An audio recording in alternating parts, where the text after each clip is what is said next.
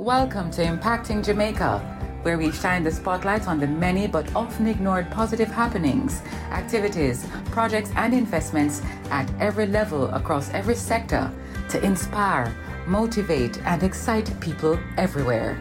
Impacting Jamaica is powered by the Philip and Christine Gore Family Foundation, the Jamaica Public Service Company, Manpower and Maintenance Services Limited, Red Stripe, Kyramed, and Proven Investments Limited. Mr. Leo Douglas. Tell me your full title, please. Uh, Dr. Leo Douglas. I am a Columbia University PhD and I am a clinical uh, professor at NYU. That means with a primary focus on student facing teaching. But my research is based in the Caribbean and on Jamaica. Brilliant, brilliant. And this is to do with the Jamaica 360, is that it? Or, or 60 at 60? Is it Jamaica at 60? The Jamaica at 60. right. Right. Yeah. So tell me a little bit about that. How, how, how you got started with it and what you hope to achieve with it. Well, this project has been a long time coming. I was very privileged uh, around the year 2001 to be hired by a project called Ridge to Reef. It was a project, a collaboration between USAID Jamaica and NEPA, the National Environment and Planning Agency, to do watershed management. And through that project that I worked on for four plus years, I spent a lot of time up in the Rio Grande watershed looking at land management and watershed issues. As a part of this uh, job and this amazing journey, I spent quite a bit of time in Moortown with Colonel Sterling, Colonel uh, uh, uh, Sterling of the Moortown Maroons. And of course, I was interested in hearing about our iconic woman national hero, Nanny. And what he told me about Nanny was absolutely fascinating because uh, my sense of who Nanny was and what I had heard was she was this warrior, this military leader, you know, that could wield a weapon and led her people and was responsible for the liberation of the Maroons, uh, among other achievements. What Colonel Sterling told me was much more deep. He told me about somebody who cared deeply for the forest, who spent time to understand the plants, their healing potentials and the roots, who knew about the birds and could use the calls of the birds to communicate, and knew the mountain paths and the rivers and where there was warm water and the mineral springs that could heal the wounds. And the description he gave me was I said to myself, she was a naturalist this was mm. more than just somebody who was a fighter. She understood nature, she appreciated nature, and she could teach others and use nature to the healing and the benefit of her community and the environment. And from that time, you can appreciate this was 20 years ago. I have been thinking about telling that story of Nanny because it is a story which was very much part and parcel of to Reef in terms of our relation to the land, promoting sustainable land management. And it's a message that we still need now as Jamaica faces water lockoffs every year. We face hurricanes, uh, we face climate change, we face degradation of our coastal environments because of what is coming down in our rivers. Uh, we face def deforestation and all these uh, other things, the endangerment of our native flora and fauna. This is what this project is about. It's called Reimagining Nanny, Her Sword, a Seed. Wow, a big topic. I like the topic. Now, reimagining Nanny, her sword, a seed. How will this project work? And who is it for? This project uh, at its start is about using the visual arts as the first, but not the only means to retell the story of Nanny. Uh, the idea, first of all, is to get together among the diaspora, the brightest and the best of our visual artists, to put a vision in our mind, so to speak, of what does Nanny in nature look like? You know, what was this environment? We hear about this recently declared UNESCO World Heritage Site, the Blue and John Crow Mountains, where over 40% of the plants are found there and nowhere else in the world. Well, what does Nanny's interaction and lived experience look like? And how can we tell that story? We can tell it, of course, through storytelling, through the visual and performing arts. And ultimately, we want to do all of those things. But our first entry is going to be through the visual arts, a call to artists to help us create uh, a representation of Nanny within, with, interacting with the Blue Mountains as a landscape, the flora and fauna, and then building from there. You know, we have ideas, for example, of, you know, a children's storybook, you know, uh, school-based programs, uh, building these ancestral connections between us as modern Jamaicans and these experiences that people have been having over hundreds of years. Also, interestingly, telling the story of the connection between the Maroons and the Arawak, or we now um, rightly call them the Taino, because we now know that the Maroons and the Taino had children. Well, what did they learn in terms of the land and the plants and the biodiversity and the reefs and surviving in the mountains from the Taino? All of those are, I think, very interesting stories and that have, more importantly, lessons that we can benefit from in terms of our identity as Jamaicans, as people, and our connection to the land and what we have as a natural heritage. Wow, I, I can't wait to hear those stories. Um, the, the thing, um, where, where are you gonna put these? Um, is, it, is it a spe specific place? Uh, um, tell me a little bit, you know, about the imagination of, of, of the... So this project is in collaboration at this time between the Jamaica Conservation and Development Trust, JCDT, that manages the Blue and John Crow Mountains National Park and World Heritage Site, and the Natural History Museum of IOJ downtown, the Institute of Jamaica. However, the idea in terms of these representations, uh, the performance, performance performing and visual arts is actually to have them moving from place to place. We don't want something that is going to be restricted to the Jamaican elite because it is only in the National Gallery. We would like something that uh, the Institute of Jamaica has incredible student-facing programs, students who visit, it's a space where people can interact and discuss and learn.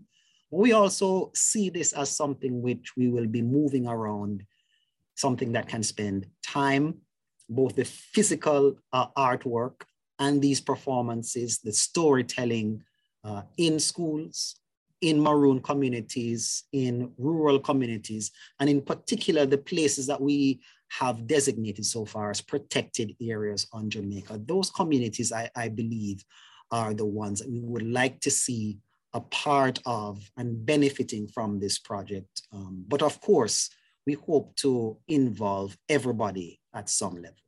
So it, the nanny, the nanny town is within the Blue Mountain National Park. So tell me how that will work. This sounds like an exciting trip, you know? Yes. Well, you know, the original site of Nanny Town was well up in the heights of the, the, uh, the, the, the Blue Mountains.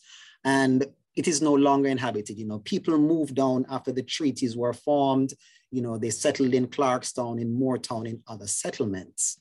But the history of the Maroons is rooted in the Blue and John Crow Mountains. Well, you, you know, a lot of the things that we have been talking and realizing today is about the loss of what is called now traditional ecological knowledge in terms of indigenous people around the world. You know, well, what did people use as medicine? What did they eat? What did they use the wood for, the roots, etc.? Uh, uh, how did they live their lives, the languages and the words that they use to describe various uh, uh, things. A part of this, as you can appreciate, is to also capture this knowledge in different forms that can be archived and shared with future generations.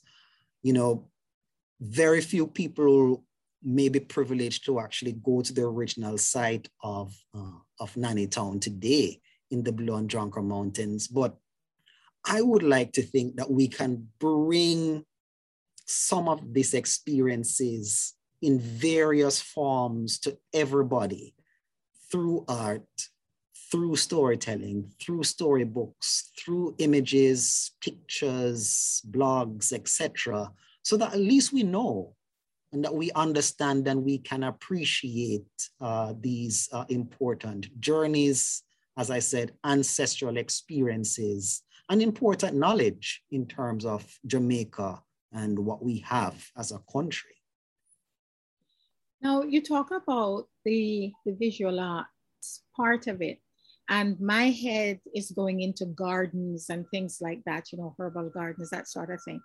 What are your plans for, for the herbal part of it, you know, the flora, fauna aspect of it? Great question. You know, we have been wrapping our minds about, we actually have a webinar planned uh, for members, uh, everybody who has expressed an interest in this project, who would like to participate, in particular those visual artists who may be less familiar because in some sense we're all learning and we're all students of this process to have those among us who have studied the fauna, the flora and fauna of the Blue and John Crow Mountain to share uh, with us, again, everybody, but particularly those who are in the visual arts, to kind of give us a sense of what are some of these key aspects of this landscape that we should understand and think about and value. You know, those local names, uh, where did these names come from? You know, myself, as you might know, I am uh, an ornithologist, even though I, I study plants as well. And I'm very interested in birds. You know, there's a bird in Jamaica that we call Patu. You know, Jamaicans will know this bird as um, what others might call an owl. Well, that word is an exact word that is used in Ghana for an owl. And interestingly, the owls in Ghana look like ours you know so again we can see how you know the there's this rich connection in terms of representing representing giving people something to look at that they, they can actually see and you know people say oh yes you know i've seen that before or well no i've actually i didn't know that and i've never seen it in my country. I would like to see this thing be it a plant or a bird or something else an experience.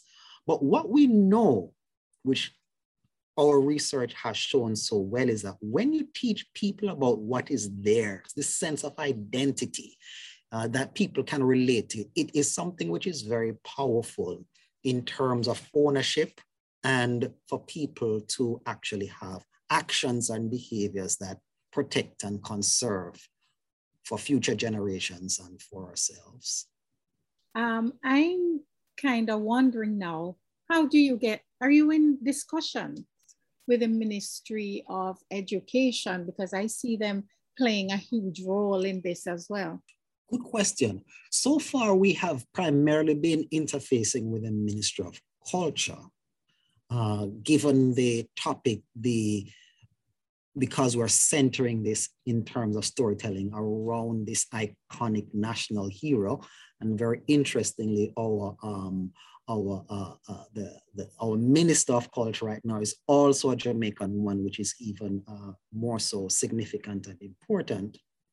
We will definitely also be achieving the other objective in terms of reaching out to the Ministry of Education and having those discussions as we get more beyond the creation of um, images, of representing, of presenting, so to speak, to where we really want to have these deep, heartfelt, culturally relevant discussions with the Jamaican people, be it through books that are going to be available to students, be it through other means that we then want to be able to be as effective as possible in terms of reaching Jamaican stakeholders. So that is definitely in the works. Right. Um, now, when, when are you thinking? You said it's going to be starting very soon. What you you how soon are you going to start an actual date that is and how long do you intend i mean projects happen in phases you know how long is this going to go on sure good question so we're at the very start of the journey and at the very end of this month on october 30th will be the first benchmark where we'll be having um, uh, the introductory uh, and launch webinar the webinar will have uh, uh, professors from Ghana talking about African spiritualism.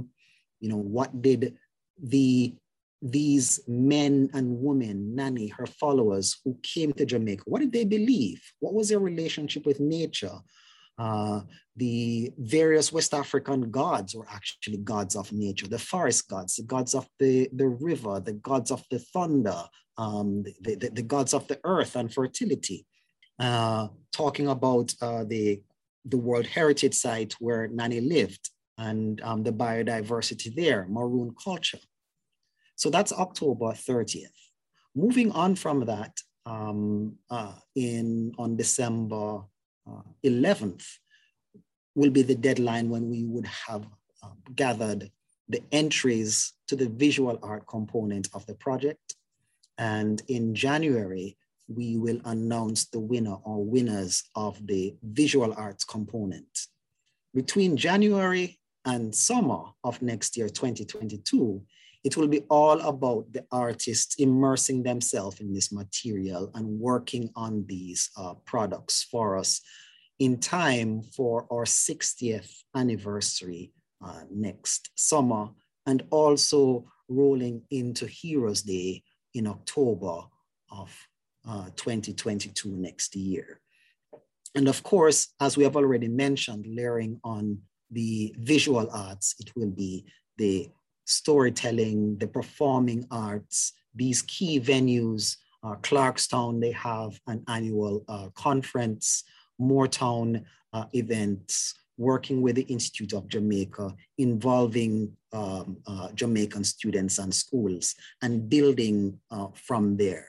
Because in the end, what we're actually trying to do is to create a resource that can be repurposed and reused and is really becoming a reference point for various other activities that, in all honesty, we haven't even discussed at this time. Uh, once we have the kind of the basis to retell the story of land, stewardship, womanhood, Blue Mountains, ancestry, conservation, Nanny. Sounds great. Um, I'm actually seeing all of that in the National Heroes Park because I would love to see the National Library there. That's mm. my my my vision. Mm-hmm. But um, it sounds mm-hmm. like a very good and very exciting project, um, Leo. And mm uh, are you you you started to talk to people I, I i suppose who are some of those people that we would be seeing sure so the key individuals who have been involved are uh, vivian crawford who is the current executive director of ioj he has been a key part of helping think and discuss um, the plans and the ideas. He's also a part of the selection committee for the visual art, art uh, aspect of it. Uh, the Kingston Creative, represented by Doris Gross, she's one of the directors, uh, has a similar role. Uh, Petrina uh, Dacres, who is the curator and head of art history at Edna Manley, is also a part, and more specifically, is one of the judges of the selection committee. Uh, Thera Edwards, who is a botanist and who was a part of the team that wrote the documents that ultimately led to the Blue and John Crow Mountains being declared uh, a World Heritage Site, is a part, as is Susan Otuokon, the executive director of the Jamaica Conservation and Development Trust, uh, Dr. Otuokon has been so enthusiastic and supportive and excited about this uh, uh, project. It has just been amazing. Sometimes she's sending me messages af after midnight and I'm just saying to myself, I'm crying inside. I'm so happy that she's so dedicated and excited about the, uh, the, the, the, the project. Others like Tracy Commock, uh, who is also at IOJ and the head of the Natural History Division, has been a staunch supporter. And there are others who are not from Jamaica as well. As I mentioned, um, uh, there's a professor from Ghana who specializes in religion, because one of the things that we're trying to capture, um, Zadie, as part of this is the colonial experience has been such a force on all of us that it's even hard to imagine what life would have been like for these early immigrants. Let's call them that because, in, in, in fact, it, it was a, a much more sinister. Um, the, the transatlantic slave trade, you know, this was before the missionaries started to work and you know we identified in in terms of we do as predominantly uh, a, a, christian nature but they had their beliefs they had their values they had their relationships with each other um, with how they saw the world um, with spirituality. And it's also a part of the story that is largely untold that I'm very excited about sharing because that's who her grandparents were. In all honesty, I feel that some of this has been very stigmatized because of British colonialism, but it is a part of our family history. It's a part of who we are as individuals, as a nation, as a people. And I don't know if who don't want to know, but I certainly want to know more. And I believe that there are many valuable lessons to be learned because what we know was that colonialism and the colonial process was very bad for the land. You know, the plantations destroyed a lot of what was this country. We were called the land of wood and water. I don't think anybody can say that about Jamaica right now. Um, there's been so much deforestation over the last 100, 200, 300 years that has left us in the situation that we are at. Let us have those discussions. Let us um, rethink those histories and those experiences. And, you know, I am so excited when I think about the fact that we can think about one of our national heroes as a pioneer in protecting the forest and land. They protected it for their own preservation. I argue that we need to do the same for our own preservation. We need to think more about land, our watersheds, what we're doing, because ultimately we are the ones who need water in the pipe. We need to protect ourselves around um, sea level rise, this adverse weather that we are facing, all the other concerns um, that we're, we're facing as a nation. Uh, it's a valuable discussion. Dr. Leo Douglas, looking forward to the project. It's exciting.